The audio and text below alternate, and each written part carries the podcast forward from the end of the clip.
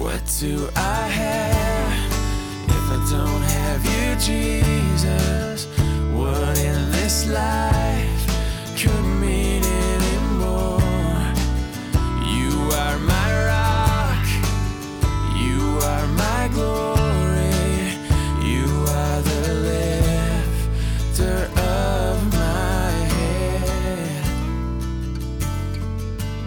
pray. Father God, we're just so thankful for our little ones and the truth, that they have hope, that we have answers for them, God, about what happens after you die. And Lord, how to be safe and blessed in this life, that we have a Savior who loves us. And so, Father, as we take a look now at the, the most grandest words ever spoken through any lips, here in John 11, and then the great demonstration, Father God, that Jesus can deliver on what he promises, the miracle of Lazarus.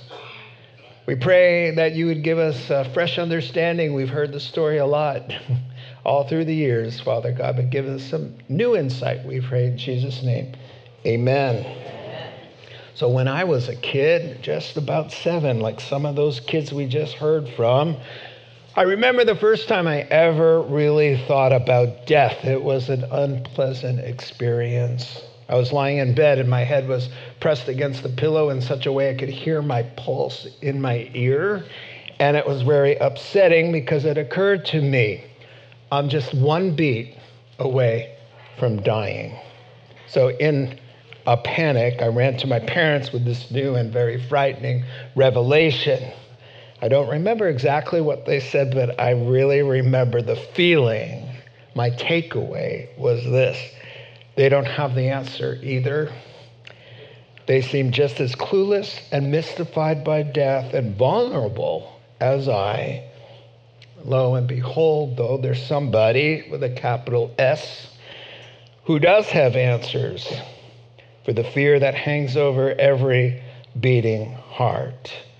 And uh, we're going to meet him here in John 11. Not only does he have the answers, actually, he himself is the answer as he tells Martha of old, uh, who was grieving the recent loss of her brother Lazarus.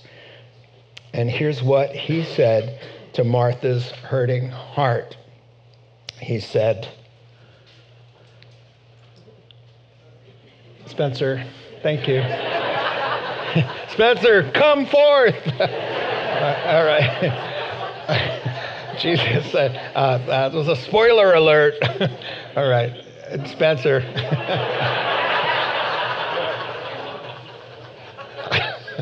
Jesus said to her, I am the resurrection and the life. The one who believes in me will live even though they die. And whoever lives by believing in me will never die. And of course, he's talking about the death that matters, the second death, the Bible calls. The physical death, boom, done. It's the second death. Jesus came to save us from eternal separation in payment for our sins from God the Father forever. And so that's the bad news that makes the good news so very, very good. And so thank you for that slide, Spencer. At last, we have an answer, something we can count on, words of comfort that cast out all fear, tidings of great joy. And what gives these words power to comfort our hearts, and what makes the promise so sure is the identity of the one who made that promise in the first place. In the beginning, the Bible says, was the Word, the Word was with God, and the Word was God. And the Word, who is God, became flesh and blood and dwelt among us. This is he who said, I came down from heaven. And why did he do that? To conquer death by paying for the sins that brought death into the world in the first place. To give an answer to a panicked seven year old and a solid reason to never have to be afraid of death or anything else in this world. If the Lord is our shepherd, what do we got to worry about? Amen. He came to bring us new life, um, raise us to a life that can never die. And so That's why he came. And, you know, big claims are easy to make. Everybody, anybody can say anything they want, right? Uh, but Jesus knows that. And so he's made quite a few big claims. And to help us trust him and to understand that he can fulfill and make good those promises, he often followed the big claim with a spectacular miracle that had the same theme as we're about to see. And so that people would know he's just not talking, he can deliver. And so, regarding the promise to grant eternal life to whosoever uh, believes in him, and Martha hears it first in this context, uh, we have to rewind to the beginning of the story, John 11 and verse 1. Now, there was this man named Lazarus. He was sick he was from Bethany. It's on the top of the Mount of Olives, there about a mile and a half from Jerusalem, the village of Mary and her sister Martha. This Mary, whose brother Lazarus now lay sick, was the same one who poured perfume on the Lord and wiped his feet with her hair, Luke 7, and then she does it again toward the end of Jesus' life. Verse 3 So the sisters sent word to Jesus, Lord, the one you love is sick. And when he heard this, Jesus said, This sickness will not end in death. No, it is for God's glory, so that God's Son may be glorified through it. Jesus loved Martha and her sister and Lazarus. Yet, when he heard that Lazarus was sick, even though he loved them, he stayed where he was two more days. Let's pause there. Note takers, Lazarus is sick. He is taken ill, just like all the rest of us, vulnerable to sicknesses that can lead to death. Jesus' beloved friend here is soon to become a sermon illustration to uh, make Jesus' point. The Lord needs a helping hand, He needs a dead body to make his point. And he's going to volunteer one of his closest buddies for the job.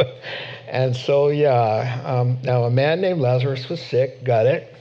He's from Bethany, oh, yeah, the village where Mary and Martha, this, the whole family, is, where they have hosted the Lord and the 12 on several occasions. This Mary, whose brother Lazarus now lay sick, and then goes on to remind us of a very uh, touching incident. But we get it. Lazarus is sick, and he's not going to be getting any better anytime soon because he's needed to make a, Jesus' claim evidence and to prove the fact that, as I've been saying, that Jesus is not just a mere talker, he can actually deliver. And so these claims, he's been making claims about granting eternal life from the very beginning. Here are four of them. First, in John 10, my sheep listen to my voice. He's t- talking as the shepherd. I know them, they follow me. I give them eternal life. They will never perish, and no one will snatch them out of my hand. Oh, we sang that verse uh, this morning. Second, there, uh, very truly I say to you, says the Son of God, whoever hears my word and believes him who sent me has eternal life and will not be judged. That's the second death the, the, the condemnation part justly for our sins, but has crossed over from death to life. Thirdly, whoever drinks of the water that I give will become in him a well of water springing up to eternal life. And then uh, finally, here, but there are plenty of other ones. I just picked four.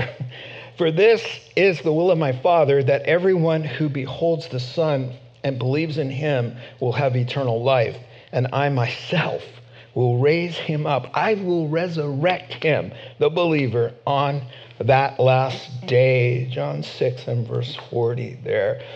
So it seems clear Jesus knows why he came. A lot of preachers don't know. Preachers will tell you, oh, he came to improve your life and give you your best life now, or to make sure there's always money in the bank, or to make sure you never get sick or to take away all your troubles. Well, I assure you of this the quality of your life will improve. And he has promised to meet your every need. But that's not primarily why he comes. He comes into this world to provide forgiveness of sin, reconcile us to God, that we might have eternal life plain and simple. There it is. I love it. And it's an easy verse to remember John 66, verse 6. Very easy to remember because that verse says, when Jesus said some complicated things, from that point on, many of his disciples turned away from him. But then the following verse says, Jesus looks at Peter and says, You guys going to take off too? And Peter says, Where else would we go? You alone have the words of eternal life. You see, that was the big claim. And now he needs the big miracle to follow. He needs a dead body to prove he got the goods there. And so, as I've been saying, Lazarus doesn't feel so good. He's running a, a really high fever and he's not going to recover. He's going to die as the Lord desires. This is going to be God's will. And that's what it says in your text there, verse 4. Our hardships can glorify God and serve his purposes. Uh, we don't like that. We don't ask for it, but it just seems to be the way God works. He likes to use our weakness to display his power. And he does it all the time. And, and now he says in your text, this sickness is not going to end in death. I wish someone in the crowd could have heard that and remembered it because nobody does. And, and, and here's what he's saying He's saying, This sickness is not going to end in death. It's happening to show off the power of God that lives in the Son. So people can know when he makes a promise, he's not just fooling around. And so it's for God's glory, quote, that God's Son would be glorified through it. It means to make Jesus bigger for the, all the world to see that God has power to accomplish good through suffering. And that's really what he's doing here. Now, uh, take a moment and think about your losses and your crosses. You all have them. Trials and troubles and things that are upsetting you even today that for the moment you've managed to kind of put aside. But as soon as you know you have some free time, it's going to come back because that's your life right now and, and it's not pleasant. But in the light, if you're a believer, in the light of what the Lord is trying to say here, through this painful thing, God can show all the wonders of who He is and what He can do to save and deliver. Look at your text. Even though He loved them, yet He delayed. He didn't come to the rescue, He didn't change it. He let what was happening happen, much to the dismay of those he loved and those who loved him, for a reason. Because sometimes God allows what he hates to accomplish what he loves. Now, I learned this all through my life. I, I, I told the first service about a time when God delayed for his glory and for his purposes in my life. Uh, many of you know I had a bone marrow transplant uh, 20 years ago. I had a resistant form of Hodgkin's lymphoma. I ended up in UCSF uh, for, for 60 days. At the end of the 60 days, they gave me back my marrow, my stem cells, and waited for them to graft. When you graft, you can get out of the hospital. If you don't graft, you die. Day one, day two, day three, day four, they're waiting for me to graft. Day seven, I'm not grafted. And they say, We're starting to get a little concerned. Uh, you need to graft. And I'm like, I'm trying. I'm laying here trying. I'm doing my best. I'm doing my best. I'm like, Lord, did you just hear that? That's a prayer request, God. I need to graft. No grafting. So let me tell you what happened. A couple days before that, I had been making the rounds and I ran into a couple who were visiting their father on an adjacent wing the neurosurgery wing, where the, the, the, the man's father lay, flown in by helicopter, had a brain aneurysm, and was on death's door. He told me all about it. Well, on the seventh day, eighth day, no grafting, I want to go home. I want to live. in they came to my room and I'm in my pajamas and I'm hooked to like seven bottles. And they say, Can you come? We want a pastor in the room with my dad. We have to take him off life support. We'd like you to come and pray with us. The whole family is gathered. Would you mind? And I said, I'm not really dressed for it, but I've never made a, a, house call in my pajamas, uh, but, but I will. So in I walked. They pulled the curtain back, and his head was swollen. He looked horrible. And there were about 25 people gathered around crying. And I shared the gospel a little bit. They were a bit surprised to see me standing there, but the son explained it and said he's a pastor He's getting treatment.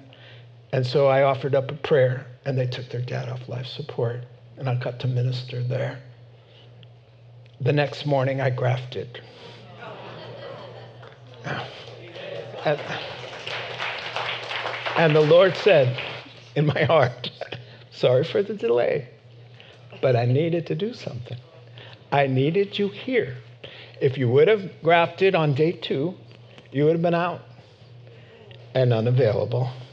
You know, sometimes, folks, it's not about just you and your trouble. He's trying to use that trouble. He's trying to redeem it in some beautiful way. So be open to that. And when you are, uh, it soothes your pain and calms your fears. And if I could have been laying there instead of panicking and thinking, God, you got this. I know it's cool. You're going, you're using this for some reason. I could have uh, been less anxious, right? Okay, I've been a bit rude. I haven't introduced the sisters here, Mary and Martha. You know them well if you're a Christian for any length of time. Uh, Mary, we met them in Luke chapter 10 uh, because Jesus visits their home quite a lot anytime he's going over the Mount of Olives to Jerusalem. Mary's the quiet, contemplative, contemplative introvert who would rather read a book, and Martha's the sister with high energy. She's the type A personality who would rather be putting on a Broadway production than reading some book. All right. So, yeah, the sisters host Jesus in Luke 10 and Jesus is teaching in the living room while Martha is distracted, doing her thing, prep work, doing it all by herself, while her sister's just reflecting and enjoying herself, sitting down there. She becomes, Martha becomes agitated and she says, Lord, tell my sister to stop just sitting there and give me a hand. There's no please in the request. I looked for it. There's no please there she's upset. And so Jesus tells Martha, Martha, Martha, you are so uptight and distracted about every little thing. But in this moment, something more important is happening. And you're kind of missing out. And your sister is enjoying it. She's chosen what's better in the moment, and that's not going to be taken from her. And so, uh, yes, uh, they were in that house many times eating from Martha's uh, favorite recipes, which explains several shout outs to the following passages that you're staring at uh, verse 3 and verse 5. They're a little bit odd, they should strike you as such. Uh, verse 3 Lazarus, the one you love. And then verse 5 Now Jesus loved Mary, Martha, and Lazarus. Every time I read that, it's like, wow you know, uh, kind of obvious. You know, why is the Lord pointing that out there? That Jesus loves Mary, Martha, and Lazarus. We know that. And he loves everyone else in the story. We know that. And everyone else in the whole world. We know that. Why are you pointing that out? To make a point. Not everyone responds to Jesus in the same way. And that, that's what makes all the difference in the world. It's not so much, the point isn't so much that Jesus had the special love for them. They had this special love for him, which in turn provided a closer, more intimate relationship with them. Now, you know, not, right, not everyone opens their homes to him with warm, warm hearts. There were a lot of homes on that scattered hillside, but theirs was open, not only to him, but 12 hungry guys that every time they showed up, man, they're hungry. And she waited on them hand and foot. Now, come on.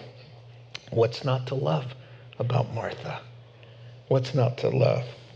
And then not everyone sat at Jesus' feet just oohing and awing over every little word that came out of his mouth. Oh, Lord, that was beautiful. Oh, my word, I want to be just like that. Oh, can you repeat that? That was so lovely, so powerful, Lord. I love when you talk. When you talk, it's just like, like I'm hearing from God.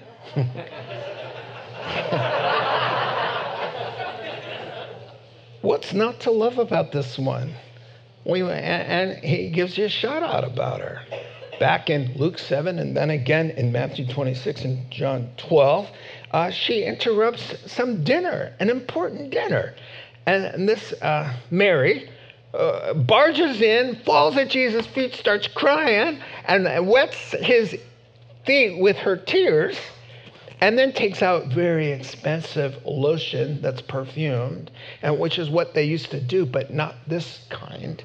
They used to anoint the servant in the house would uh, would apply lotion to their feet because uh, they had sandals and they walked a lot, and and uh, yeah. So, so it was a delight to do that. It was a custom, but this was expensive nard used for weddings and it was almost your dowry, you see. And she just brought that with her. She, she anointed his feet, and that explosive, over the top gesture out of her mind with love for the Lord takes her hair and drying and caressing his feet. What's not to love about that woman? From, from, from the Lord's point of view, right? Guy, you know, dude, I feel sorry for your wife. That's what I feel It's like, hey man, who wouldn't love a wife like that? You know? I heard that. I hope that's not how it went. All right. James, James 4:8 says this. Here's the bottom line so we can move forward. What James says this draw near to God, and God will draw near to you. And that's what's going on here. So, ready to move on. Jesus gets news in your text here. One of your closest friends is sick, and it's serious. So he hurries off to go save the day. Nope, he doesn't. And I love that it says, even though, yet, even though he loved them, he delayed because he's got something better in mind. Verse 11, we're going to just fast forward through some of the details and keep with the story here. Uh, so, verse 11. After he had said this, well, uh, let me tell you what you're missing. Uh, he said, Hey, boys, we're going to go uh, to Judea. And they said, What's up with that? Why would you go back there? They're trying to kill you. And he said, Look, you know, time is short. Uh, they're only a few weeks from the cross. We got stuff to do. So it doesn't matter about the risk. God the Father has this open box, you know, Lazarus, all right? So it doesn't matter about the risk. Uh, there's only so much time, and the clock is ticking. After he said that, he went on to tell them, Our friend Lazarus has fallen asleep, but I'm going to go and wake him up. His disciples replied, Lord, if he's sleeping, he's going to get better. Jesus had been speaking about his death, but his disciples, clueless usually, uh, thought he meant natural sleep. So then he told them bluntly, Lazarus is dead. And for your sake, I'm glad I wasn't there so that your faith will be whole. You wouldn't shipwreck like everybody else on the scene.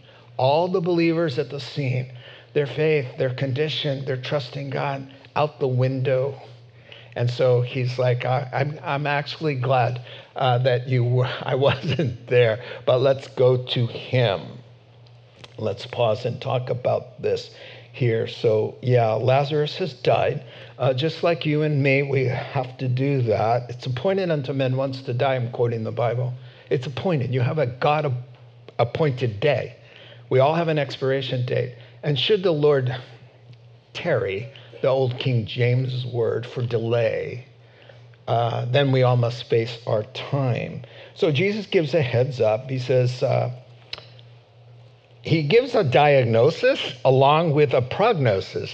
The diagnosis is kind of grim. He's dead. but the prognosis is hopeful. Uh, he's not going to stay that way for long, uh, which is kind of cool to hear. I plan on waking him up, you know, and uh, so, to emphasize the temporal state, of Lazarus' condition, he uses the euphemism to sleep. The Bible does that with believers, especially Jairus' daughter. He said, What's all the fuss about? She's just sleeping. And uh, raised her from the dead. And Deacon Stephen, when he is being persecuted to death and he dies, the Bible describes it this way he fell asleep, you see. Now, I want you to know this that when sleep is used as a euphemism for death, it's talking strictly about the body, not the soul. Because the Bible says in more than one place to be absent from the body is to be present with the Lord. We don't know what they're doing when a Christian departs to the presence of the Lord. Perhaps they're helping him prepare that place he's gone uh, to go to to prepare a place for us. Who knows? The Bible's silent about what they're doing, uh, but they are alive in their spiritual bodies. When we vacate, the body appears as sleeping and the body looks lifeless, but actually it's resting because on resurrection day, which is also called the rapture of the church, those who have died in Christ, who are now present and not sleeping, who have their spiritual bodies and working quite well, they await the final phase, which is the glorification and the perfection of that physical body. It doesn't matter if it blew up, it doesn't matter if it fell into the ocean, it doesn't matter what happened to it it's going to, the body you have is going to be with you for eternity. The only variable is where that eternity will be because both the wicked and the righteous are resurrected in bodily form. Now, if that concerns you because you're not in love with your body, you know, just know this that it's it will be perfected it will be beautified. And Philippians chapter 3 and verse 21 says, It will be a body as glorious as the Son of God's body. And He will make it that way. So, yeah, you will be amazing and you will not have to go to the gym any longer. and know this there's food in heaven, there's a marriage supper, and they eat. And uh, you can eat as much as you want, and you don't have to be thinking in your head. Maybe I'm overdoing it. Maybe I should have wore my looser pants. You know? So he says, "Listen, uh, they're in the fog. I'm going to wake him up. Look, guys, Lazarus is dead. Don't you get it? He's dead, dead, dead." And uh, you know, and uh, yeah, I have written down here, and if you don't mind, a little levity um, from The Princess Bride, the movie. I think what Jesus is saying is a little bit kind of what Miracle Max was getting at in the movie, and I'll explain it to you if you haven't seen it. Um, I recommend it, it's pretty funny. So they bring this dead guy draped over their shoulders, uh, Westley, who's died, to Miracle Max. And his lifeless corpse is there on the shoulders. So Miracle Max says, uh, Hey, I wonder why you're bringing him here. You know, he probably owes you money, right? and Montoya quips, um, yeah, because he says, he owes you money, doesn't he? I'll ask him. And Montoya says, you can't ask him, hello, he's dead. he can't talk. So Max says, woo-hoo-hoo, look who knows so much. Um, and by the way, Billy Crystal is uh, Jewish, so that's how he talks. Uh, just happens that your friend here is only mostly dead big difference between mostly dead and all dead. Mo- mostly dead, slightly alive. And he says, with, with all dead, well, with all dead, there's usually only one thing you could do. And he says, What's that? And he says, Go through his pockets and look for loose change. Dude, you know, Jesus could have said, Look, he's mostly dead. Guys, his body certainly is, right? His spirit is alive and well in his uh, body, his body's temporarily offline. And Jesus is headed that direction to reboot the system. So let's go. Verse 20. When Martha heard that Jesus was coming, okay, news travels fast. she went out to meet him. The outskirts of her little village there, I imagine, but Mary stayed at home. Oh, uh, you know, in keeping with their personalities, Martha makes a beeline, Mary's at home. Lord, Martha says to Jesus, if you'd only been here, my brother wouldn't have died. But, and here's this beautiful attempt at faith. It does, she doesn't go any further with it, sadly, all the way to the tomb. She remains in unbelief. But I know that even now, God will give you whatever you ask. That's beautiful. She, she knows it in her head, but it's not in her heart. Jesus said to her, Your brother's going to rise again.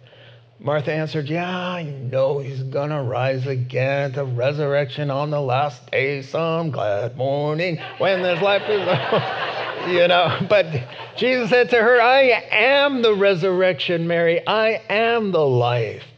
He who believes in me will live even though he dies, and whoever lives and believes in me will never die. Don't you believe this?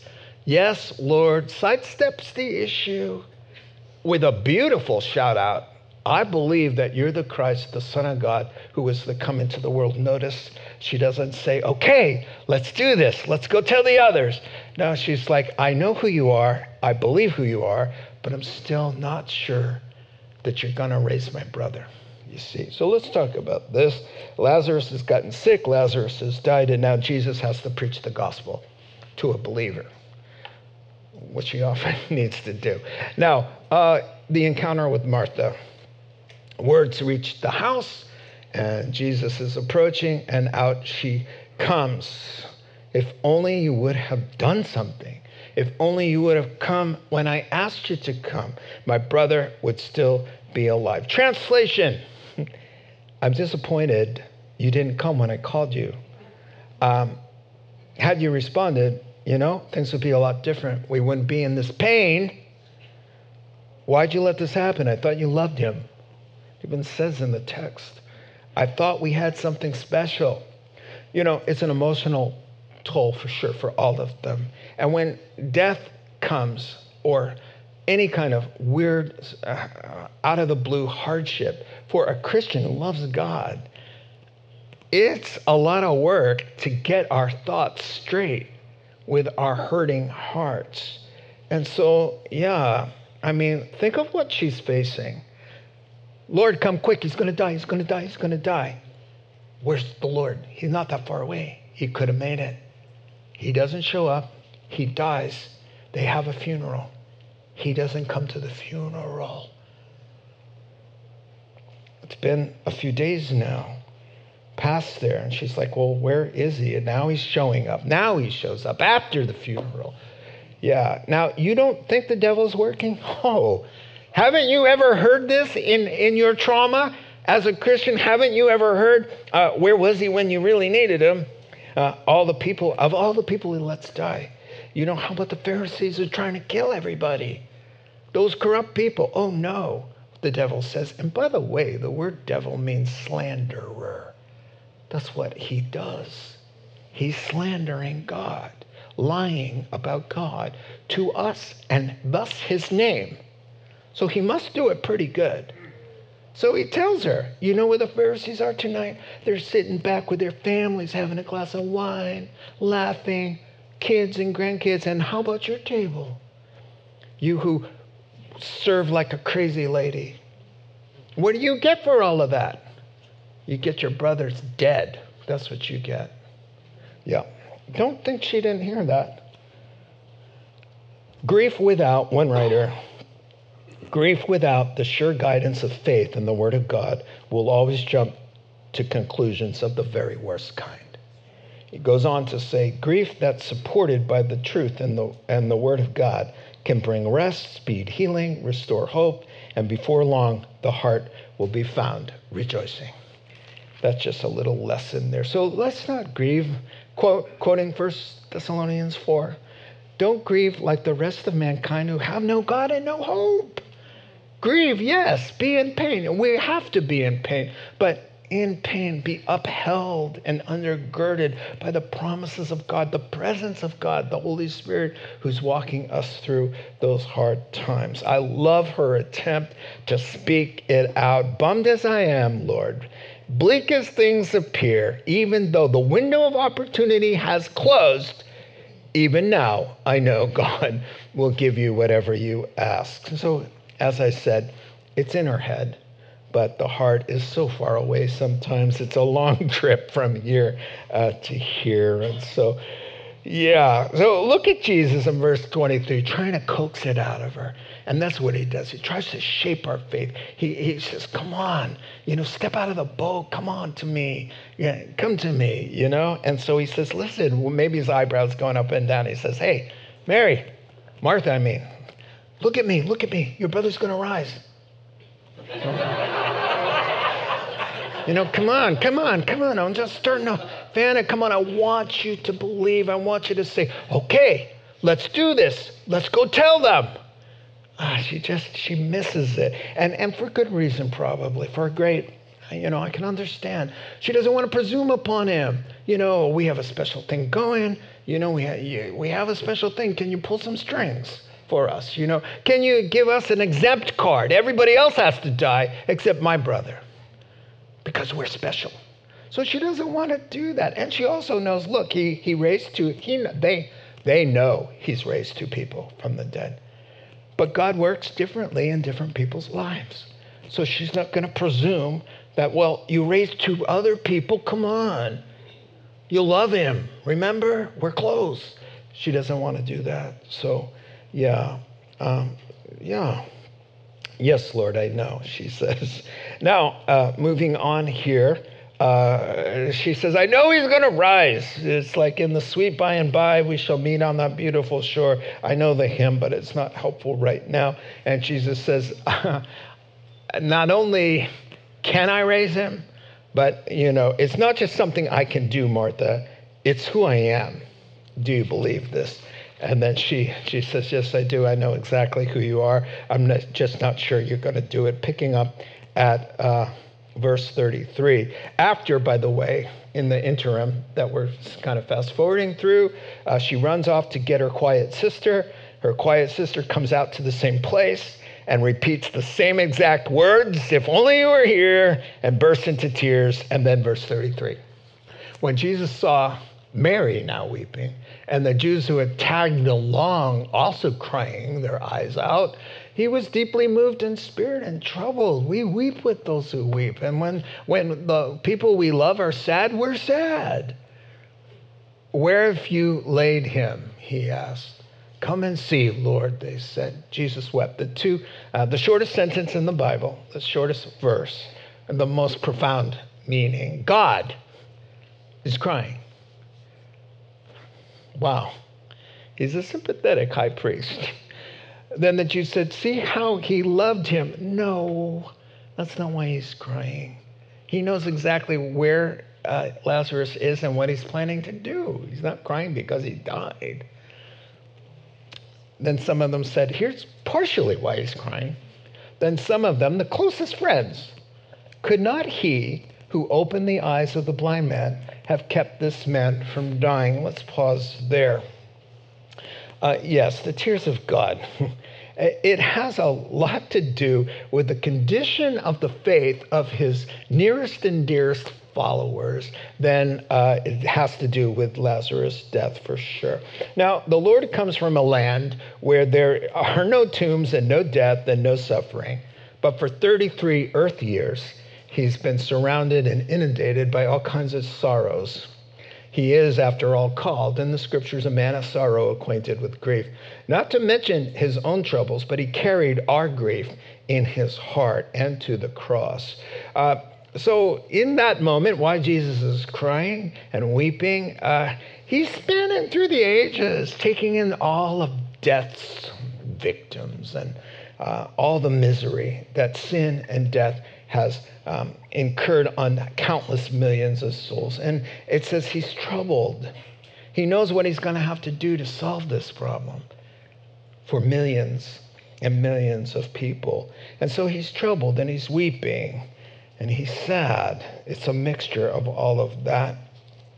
And so, you know, to hear your closest friend say uh, in a snotty voice, Could not he who opened the eyes of the blind man have kept this man from dying? Oh, all of a sudden, it's so cold and distant. What? Because God didn't do it the way you wanted it to. So now you need to kind of step back, isolate, and point the finger at God because he didn't deliver you and he delayed and he let something painful happen to you. So, yeah.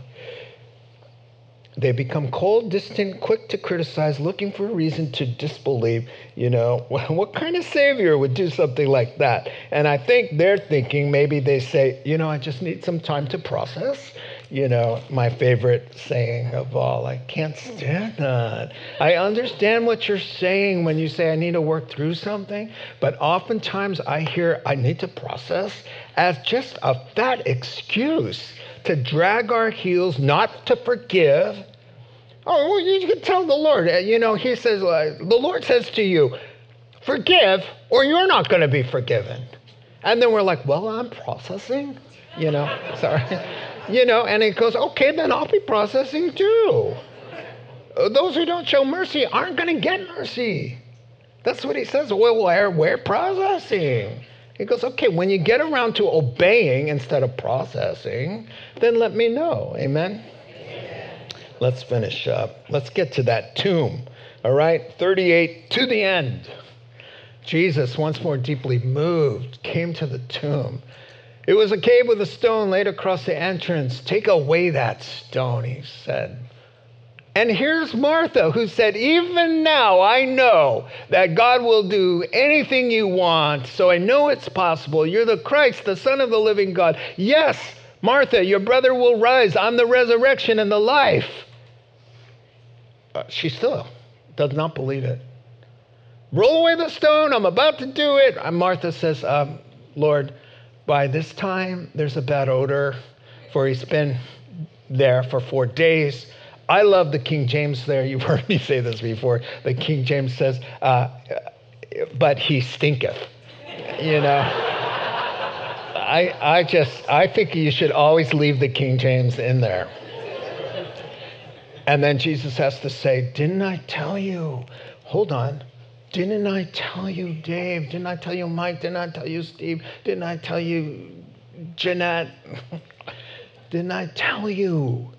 the thing that you think stinketh is actually doesn't stinketh at all. It's actually going to be a beautiful thing when I get done with it. So stop calling every trouble, you know, oh, that's horrible. You see? Then Jesus said, Didn't I tell you if you believed? You see the glory of God redeem that thing, use that thing. Oh man, moving on, we'll finish up. So they took away the stone. Then Jesus looks up and says, uh, Have you ever been in a prayer meeting where somebody, mm, God bless them, and I've done it, uh, where you're not really praying, you're really kind of preaching, you know, or you're sending a message to someone else in the group? Well, Jesus is, Jesus is doing that right here, but in a beautiful, sinless way. He's saying, Father, I thank you that you've heard me. We've talked about this. I know we're on the same page. I didn't need to say a prayer right now. I could just call him forth. But I knew that for 42, I knew that you always hear me. And I said this for the benefit of the people standing here, that they may believe and make the connection between God the Father and God the Son. When he said that, Jesus calls out in a loud voice, Lazarus, come out. And I love what one commentator said Good thing he tagged the name Lazarus on there, or there would have been a parade of corpses coming out. Because after all, that's the voice of God. And when the dead hear the voice of God, you know, chop chop, it's time to go. Verse 44 the dead man came out. I need a video of this, mostly of the faces in the crowd. He comes out, his hands and his feet wrapped with burial cloth, a cloth around his face as well Jesus said to them, Take off the grave clothes and let him go. Let me just tell you something you've never seen before, I think. Take off the grave clothes and let him go. The verb let him go in the Greek is identical to forgiven. The word forgiven and to forgive.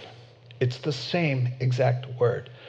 And in the sense of to loose your, your sins, to let go from the judgment, to take it off you. It's the same word. So there's a play on words here. So you've got Lazarus, whose name means God is my helper.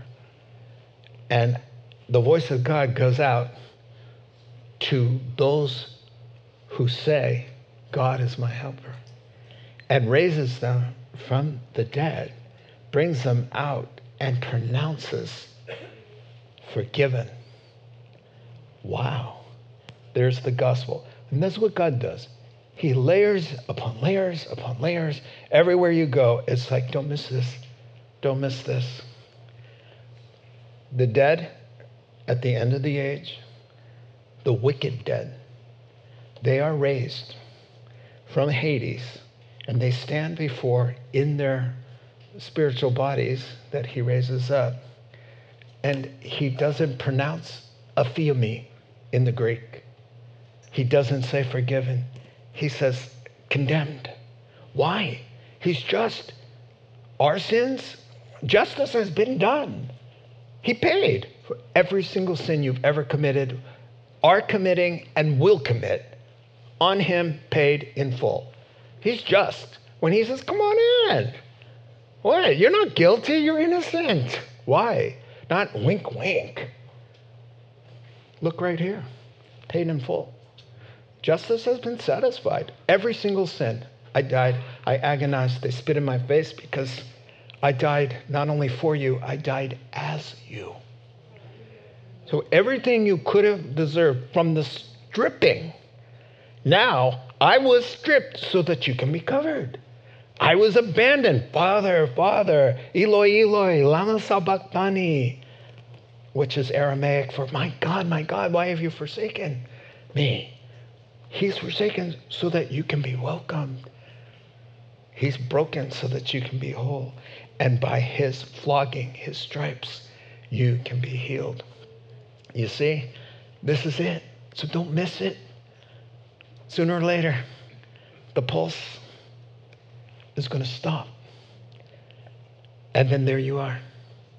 And either you will rise and be in the presence of the Lord or you will descend to a place called Hades. That's it nothing in between. And Jesus is saying, I lay life and death before you. Choose life. Let's pray. Father God, we thank you so much. You do love us. You, you, you don't will that anyone perish. And you went through an enormous uh, effort to see that that would never happen to any living soul. But Lord, you did give us free will. And we just pray that you would help our free will to to yield to, to what we feel is right and true here. In Jesus' name, amen. You've been listening to the Rocks Podcast. Our regular services are held on Sunday mornings at 8, 9.30, and 11.30 a.m. in Santa Rosa, California. If you'd like to learn more, please visit our website at cctherock.org.